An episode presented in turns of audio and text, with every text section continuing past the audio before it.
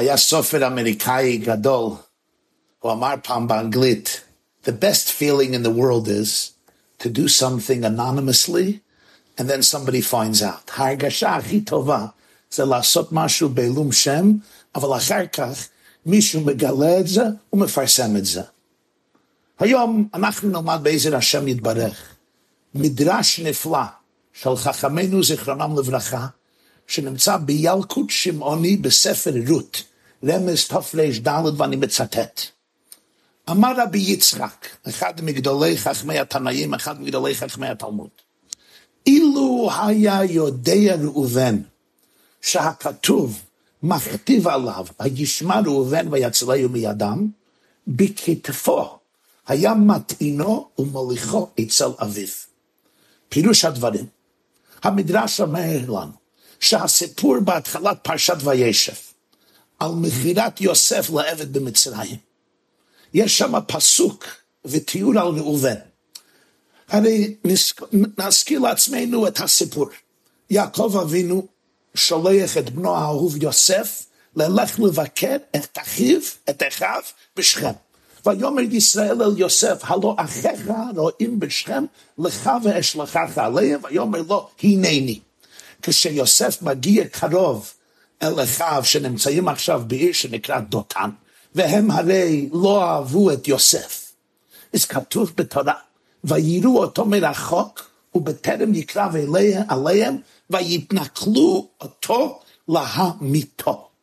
ויאמרו איש אל אחיו, הנה בעל החלומות הלא זה בא, לכו ונהרגהו, נשליכהו באחד הבורות, ואמרנו חיה רעה חלטו. זה בסדר, אפשר להרוג אותו, להרוג אותו, להשליך אותו לבור, הם יעלימו את עקבותיו, הם יגידו, תשמע, בדרך, מי יודע איזה חיה רעה טרף אותו, וזה יהיה הסוף של יוסף. ממשיכה התורה לספר, וישמע ראובן, ויצילהו מידם. ויאמר לא נקנו נפש. ראובן אומר לאחיו, אל תשפכו דם, יש לי רעיון טוב יותר. השליכו אותו אל הבור הזה במדבר, ויד אל תשלחו בו. והתורה, שבדרך כלל נמנעת מלפרט את המחשבות והכוונות הפנימיות של האישים בתנ"ך, זה אנחנו צריכים לשער בעצמנו, אבל כאן, בצורה נדירה, התנ"ך, החומש, מגלה לנו את הכוונה הפנימית שלו, למען הציל אותו מידם להשיבו אל אביו. ראובן באמת רצה שישלחו אותו לבור, וכשהם יירגעו, או כשהם ילכו מהמקום, הוא יוציא את יוסף, והוא יחזיר אותו אל אביו האהוב יעקב אבינו. כולנו יודעים המשך הסיפור. הם מקשיבים לראובן, כשראובן, כשיוסף מגיע, מפשיטים את הכותונת, משליכים אותו הבורה, בתוך בור, הבור ריק, אין בו מים, יושבים לאכול לחם, ראובן כבר הלך, וכששיירה של ישמעאלים הולכת למצרים, הם מוצאים את יוסף מהבור על פי הצעת יהודה, והם מוכרים אותו לעבד, והוא יורד מצרימה להיות עבד בבית פוטיפר. ראובן חוזר אל הבור, ומה קורה? יוסף לא שמה, הוא קורא את הבגדים, הוא אומר, הילד איננו ואנה אני בא. אומר המדרש, אם ראובן היה יודע שלאחרי יותר משלושת אלפים שנה אנחנו נשב פה בשיעור הזה ונגיד וישמע ראובן ויצילהו מידם. אם הוא היה יודע שבתורה יום אחד יהיה כתוב מה שראובן עשה הוא לא היה סתם משליך אותו לבור והולך ואחר כך חוזר ומתעולה מתחיל לבכות. לא. הוא היה לוקח את יוסף, אפילו לא ביד, הוא היה שם אותו על הכתף שלו, ומוליכו פיסית אצל אביו, גם שיוסף לא היה ילד קטן, היה נער בן 17 שנה, כך מסופר. אבל כך ראובן היה עשה.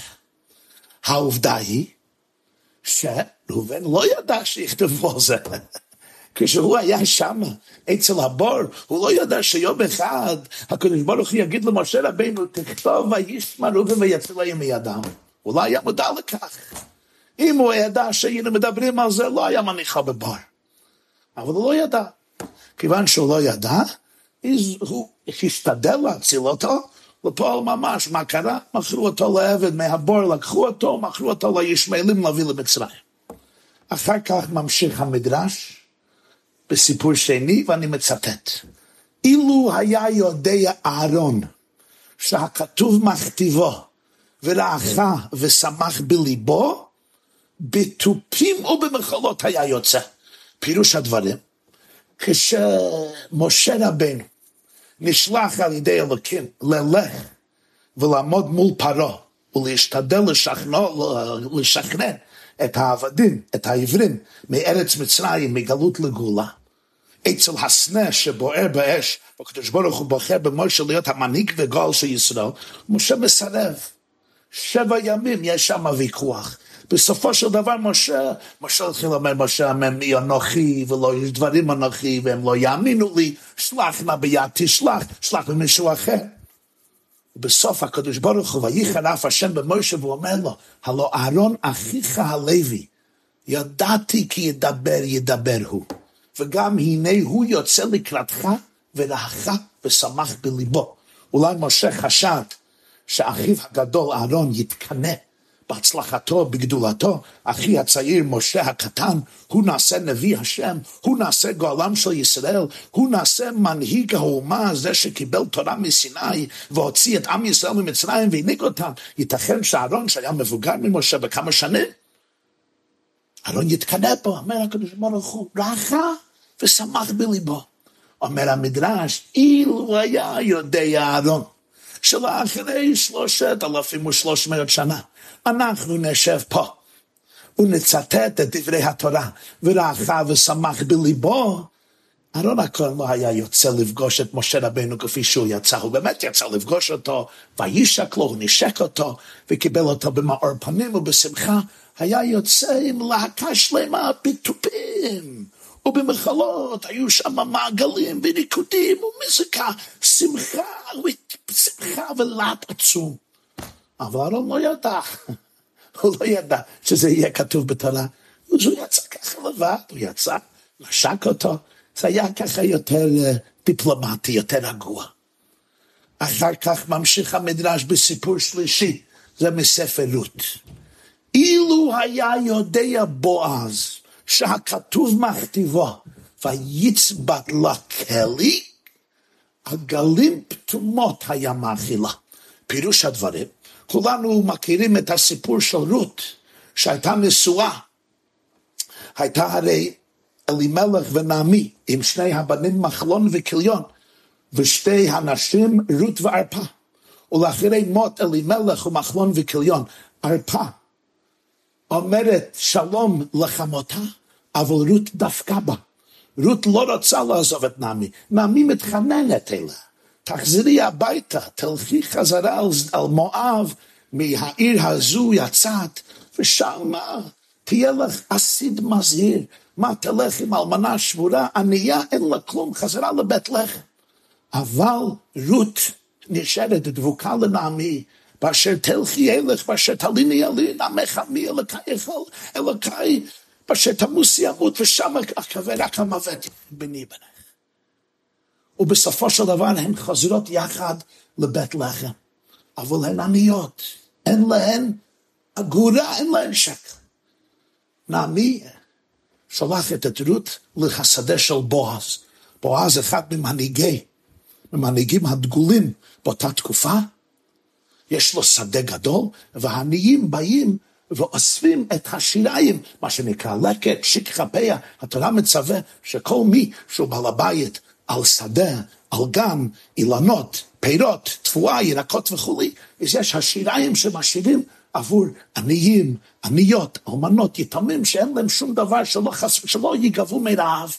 אז רות הולכת לשדה של בועז ושם היא מלקטת כמה דברים שהיא תוכל להחיות את נפשה ואת נפש חמותה נעמי. אבל בועז מפגין לה קירוב. ויאמר לו בועז, כך כתוב ברות פרק ב', ויאמר לו בועז לעת האוכל, קשי הלום ואכלת מן הלחם וטבל פיתך בחומץ, ותשב מצד הקוצרים ויצפת לה קולי. הוא נתן לה מה שנקרא תבואה כלויה, חיטים או סוהרים שהם אפויות, ותאכל, ותשבע, ותותר. אומר רבי יצחק במדרש, אילו היה יודע בועז של אחרי המון שנים, אלפי שנים, אנחנו נשב פה ונגיד ונדבר על החסד, על החמלה, על הטוב לב שהוא הפגין כלפי רות, הוא לא, הוא לא היה נותן לה תבואה, הגלים פתומות היה מאכילה. הוא היה מביא לה בשר ומטעמים וכל מיני מעדני מלך, הייתה שם סעודת מלכים שהוא היה נותן לה. אבל מה? בועז לא ידע שיכתבו על זה, הוא חשב שהוא נמצא בשדה, הוא לא ידע שיש מצלמה נסתרת של בורא העולם, עין רואה ואוזן שומעת, הוא לא ידע. והוא לא ידע שזה, אולי ידע שיש עין רעה, אבל הוא לא ידע שיכתבו על זה יום אחד בספר רות, אם הוא כאן יודע, היה מגיש לה ארוחה מסוג אחר לגמרי, מאיכות אחרת לגמרי. ואחר כך ממשיך המדרש. רבי כהן ורבי יהושע דה סכנין אומרים בשם רבי יהושע בן לוי, לשעבר אדם עושה מצווה, נביא כותבה. עכשיו אדם עושה מצווה, מי כותב על זה? אליהו ומלך המשיח והקדוש ברוך הוא חותם, שנאמר, אז נדברו יראי השם איש אל רעהו, ויקשב השם וישמע, ויכתב זאת בספר זיכרון ליראי השם הלוחש ושמה. לשעבר האדם עשה מצווה, היה נביא שכתב על זה. אם זה נביא משה רבנו, על ראובן, על אהרון, אם זה היה בספר רות, בועז, נכתב לפי המסורה על ידי שמואל, עכשיו מי כותב? אליהו הנביא כותב. מלך המשיח כותב, והקדוש ברוך הוא חוסם על זה. פה נשאלת השאלה הגדולה, הגדולה ידידים יקרים. באמת, האם זוהי כוונת המדרש? שהאנשים האלה, שלושה אישים אלה, ראובן, אהרון ובועז, פשוט היו זקוקים לפרסומת כדי לעשות מעשה נכון בשיא השלמות? באמת. אם ראובן היה יודע שתהיה מצלמה, ויכתבו על זה, ויספרו על זה בדורות הבאים, אז וואו, הוא היה באמת מציל אח שלו. לא היה סתם משליך אותו לבור, היה שם אותו על כתפו והחזיר אצל אחר.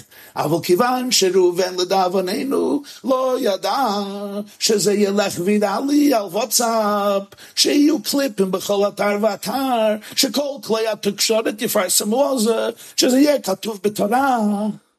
לכן, הוא עשה ככה חצי מעשה. וכי אין דברים שאני לא צריך פרסומת, אני לא צריך שיצלמו אותי וישלחו על זה, על כל הסושיאל מדיה, כדי לעשות את זה, למשל, להציל אח ממוות. או, או, או, או, או בסיפור של אהרון הכהן, לקבל פנים של אח שברח מהחרב של פרעה, ואחר כך עכשיו חוזר אחרי הרבה שנים, או לעזור לאישה ענייה שמסרה את נפשה על חסד ועל טוב לב ועזרה לחמותה. האם באמת אם בועז היה יודע שיש שם סופר, סופר אלוקי, שרושם את הכל ואנחנו נדבר על בועז, וואו, וואו, וואו, זה היה נותן לו המוטיבציה? לכאורה קצת מוזר, האם זוהי כוונת המדרש? וגם, שאלה אחרת, למה שלושים איש, למה שלושה אישים אלה?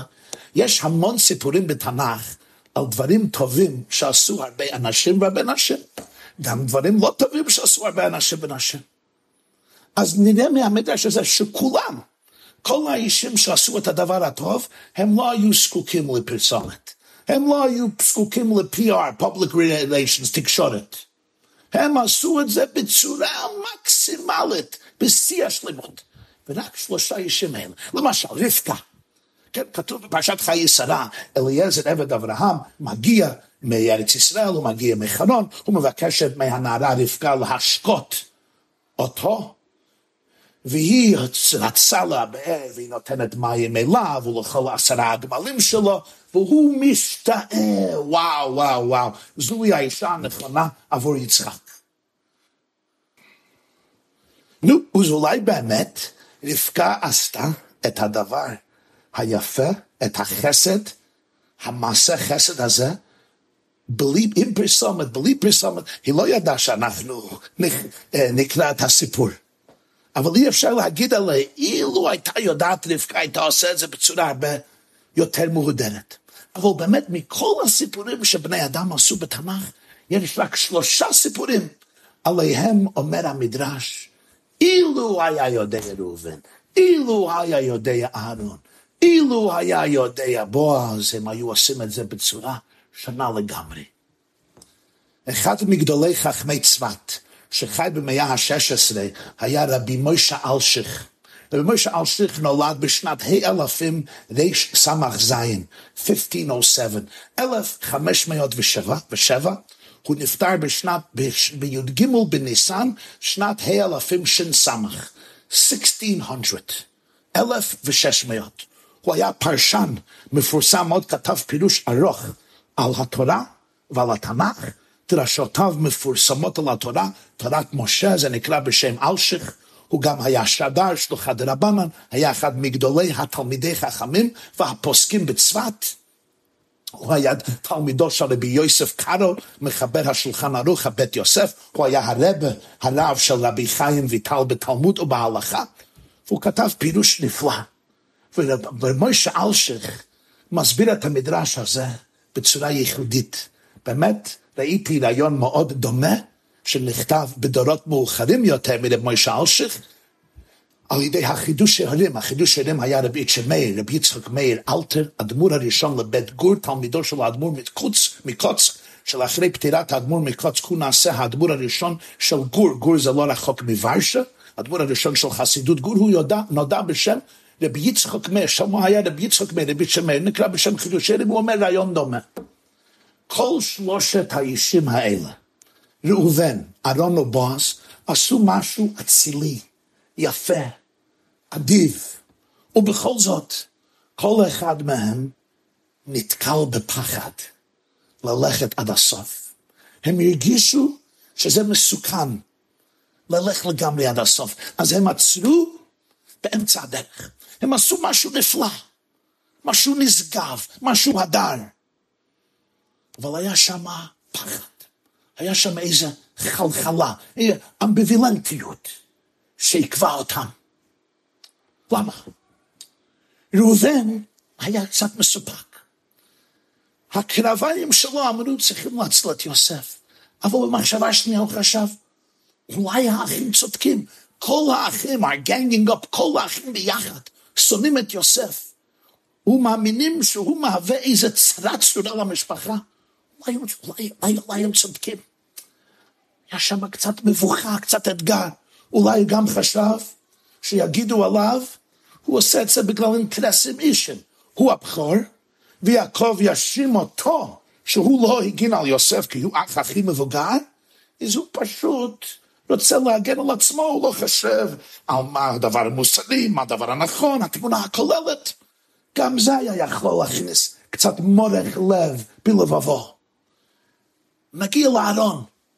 אהרון אולי חושב, אני אצא בתופים ובמחולות לקבל את פני המנהיג הגדול, את פני משה רבנו.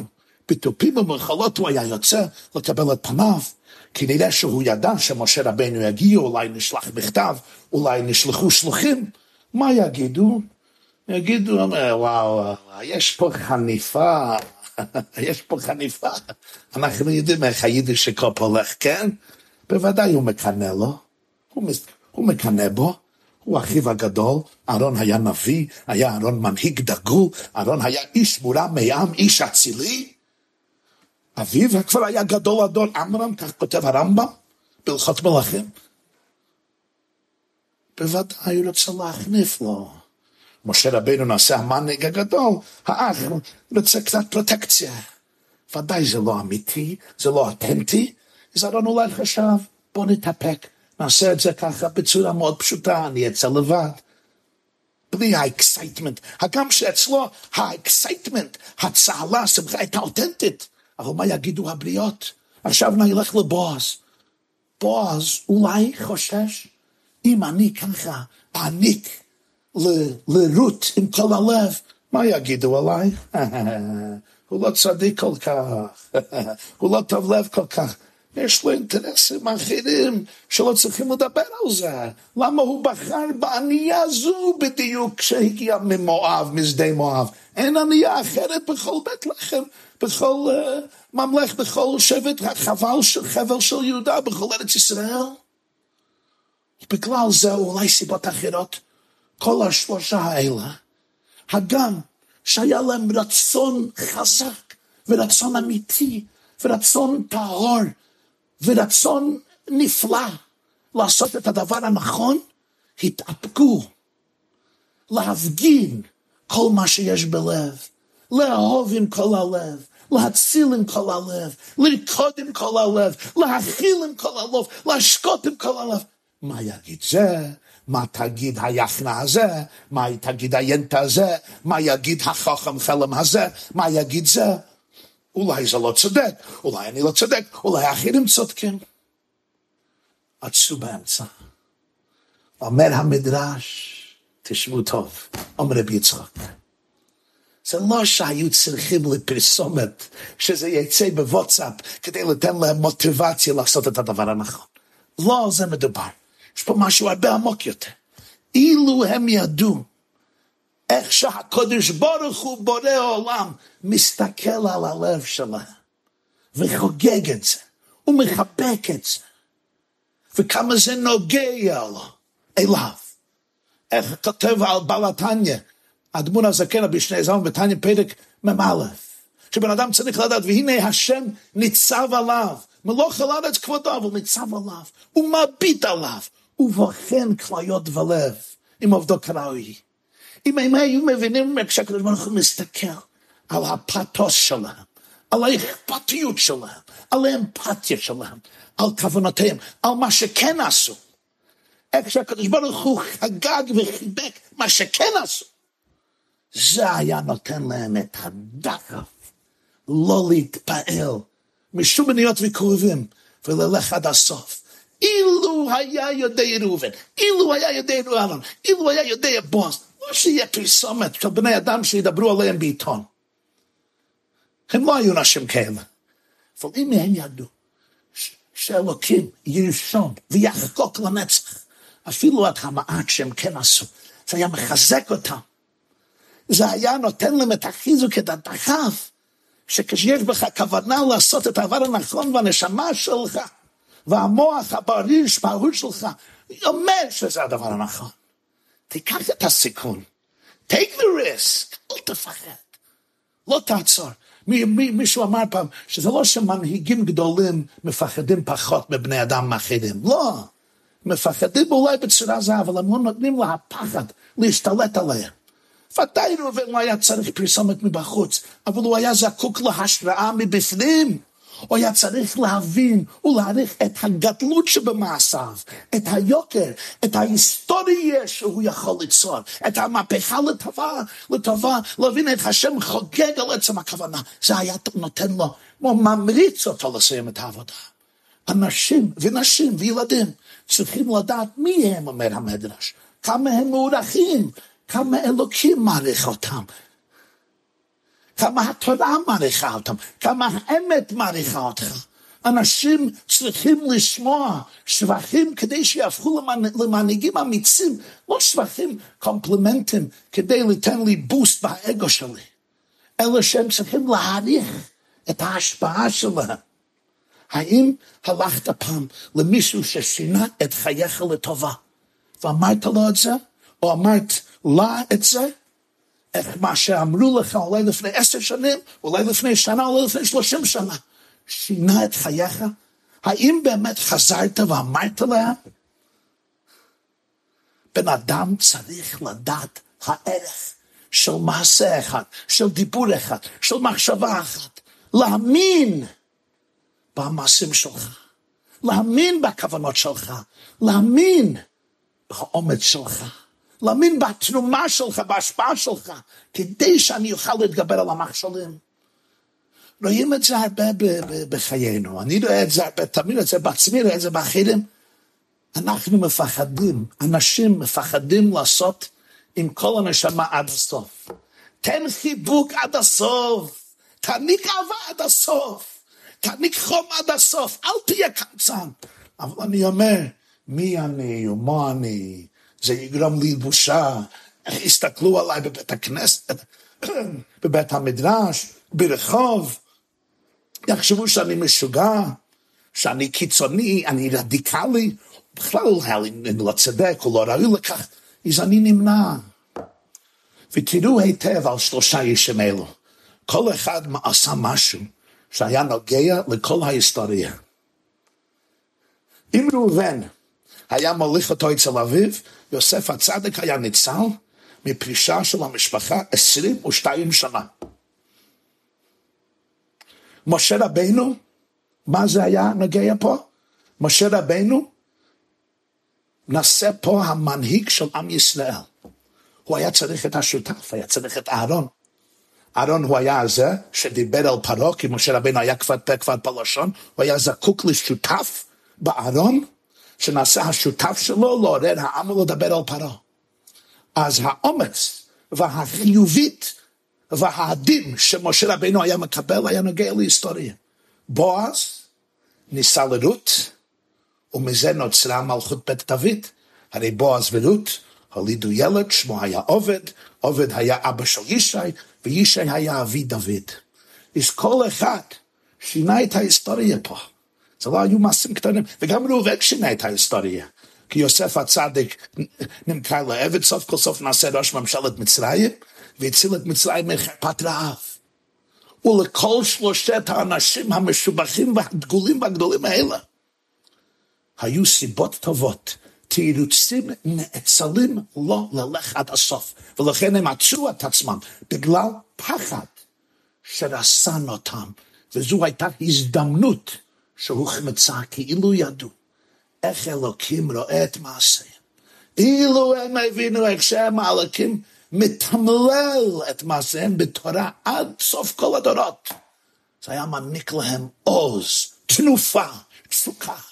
להתגבר, להתעלות מכל הפחדים, לבצע את העבודה במילואה. עכשיו ממשיך המדרש. לשעבר אדם עושה מצווה ונביא כותבה, עכשיו אדם עושה מצווה, מי כותבה? מה שאלת המדרש? מה איתנו? כל סיפורים בתורה זה לא רק סיפורים של היסטוריה. תורה כתוב בזוהר, בזוהר מלשון הוראה. התורה זה אדריכל, זה בלופרינט לחיים. זה כמו מפה לחיים. מה איתנו? לאנשים של פעם, נשים של פעם הייתה הזכות להירשם בתורה. השם כן שם לב למה שעשה ראובן, כן שם לב למה שעשה אהרון, כן שם לב למה שעשה בועז. והוא תמלל את זה עד אחרית הימים. עכשיו השאלה, מה איתנו? על זה אומר המדרש, אל תעשו את הטעות. גם כל מה שאנחנו עושים, נרשם ונחקק לנצח. אליהו כותב, משיח כותב, הקדוש ברוך הוא חותם, אם רק נוכל להעריך זאת, לא נעשה את הטעות כמו אבותינו ואבות אבותינו. כן היינו הולכים עד הסוף, כן היינו לוקחים סיכונים בשביל אהבה, בשביל קירוב הלבבות, בשביל כבוד שמיים, בשביל קידוש שם שמיים, בשביל הפצת האור והאמונה והתקווה לתקן עולם במלכות ש"ד י'. אפילו אם אני צריך להיות פגיע, אני צריך להיות פסוח, אני כן אכניס את עצמי לקו האש בשביל לעמוד עבור צדק ולא תעמוד על דם רעך.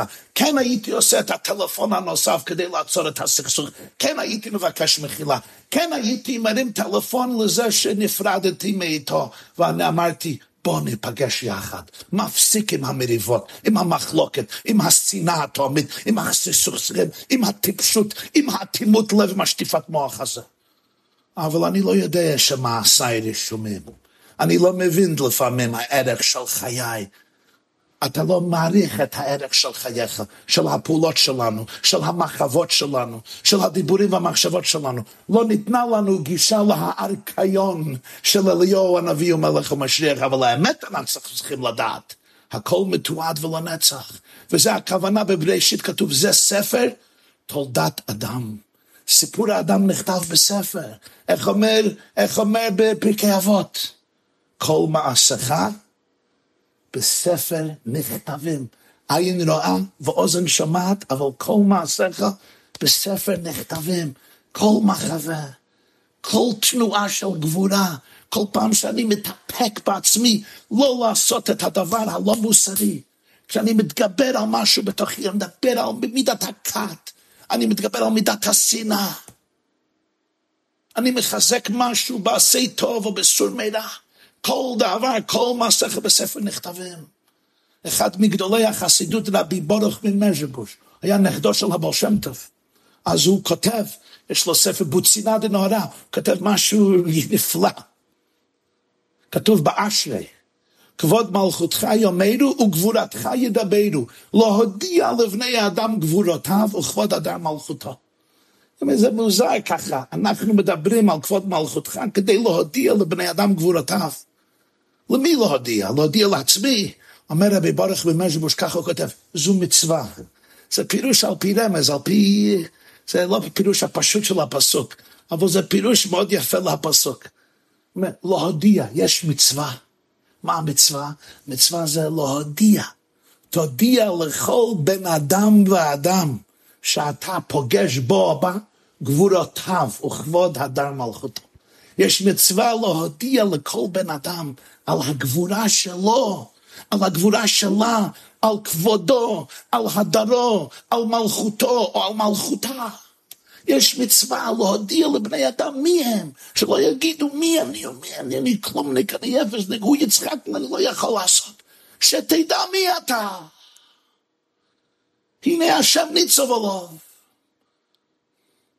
באמת, לכן כתוב לפני זה, זה לא סתם פירוש ככה חסידי יפה, יש בה עמקות גדולה. כבוד מלכותך יאמרו, גבורתך ידברו. מה הכוונה? למה צריכים לשבח לקדוש ברוך הוא כל כך? להגיד שוב ושוב שהוא מלך מולל בתשבחות, ושיר ושבחה, כל בוקר, כל פסוקי דזברה מעללים, כמה מחמאות הקדוש ברוך הוא זקוק מאיתי ומעוד מיליוני בני אדם, מיליארד בני אדם. אומר רבי בורך ומז'בוש, רעיון מאוד עמוק. אתה יודע למה כבוד מלכותך ימד גבורתך ידברו? זה לא הידיע לבני אדם גבורותיו. כשאתה מבין שאתה חלק אלוקם ממעל ממש, בנים אתם להשם אלוקיכם, אם הקדוש ברוך הוא אינסופי, ואתה, או את, הוא זרם של אור האינסוף בעולמנו, זה אתה הרבה יותר גדול ממה שאתה חושב. להודיע לפני האדם גבורותיו וכבוד אדם מלכותו. יש פתגם של הרב המגיד ממזריץ', שהיורצייט שלו זה בי"ט כסלו, הוא נפטר בי"ט כסלו לפני 250 שנה, טוב קל"ג. הוא אמר, כתוב בפרקי אבות, דע מה למעלה ממך. עין רוז, שמעת וכל מסכת בספר נכתבים, הוא פירש, דע מה למעלה ממך. מה שקורה למעלה בשמיים זה גם ממך. או כפי שבלתניא, שחג הגאולה שלו זה ביד כסלו, אומר, כפי שאמרתי קודם, והנה השם ניצב עליו, שתבין מה שקורה ממך, להודיע לבני אדם גבורתיו וכבוד אדם מלכותו. זה היה אחד מהרעיונות שהדגישו שוב ושוב ושוב בכל תורת החסידות במשנתו של הבעל שם טוב ותלמידיו, להודיע שהבן אדם יבין. את לא, אתה לא אשפה. גבורויסו וכבוד אדם מלכותו. אילו רק ידע ראובן, אומר המדרש. אילו ידע, וכשהתורה תכתוב וישמע ראובן ויצלו מידם, זה היה נתון לאומץ אחר. ראובן לא היה יכול לדעת. הוא לא קרא את הסיפור לפני זה. אף אחד מאיתנו לא יכול לקרוא את סיפור חיינו. אנחנו יכולים רק לחיות את חיינו, ולכן אנחנו חיים בתוך אי של אי ודאות, של אמביבילנטיות. של ספקות, אבל ספק יכול להוביל לעיכוב עד שהרגע יאבד. ברגע של איפוק, איבד ראובן את הסיכוי שלו לשנות את ההיסטוריה. האלוקים מאמין בך ובך, לפעמים יותר ממה שאתה מאמין בעצמך. ואם אנחנו רק מפנימים את זה, זה נותן לנו הכוח להפוך את הכוונה למעשה. זה ייתן לך ולי העוז שהאדם שאני יכול להיות יהיה בן האדם שאני נעשה בפועל ממש. שלום, תודה רבה.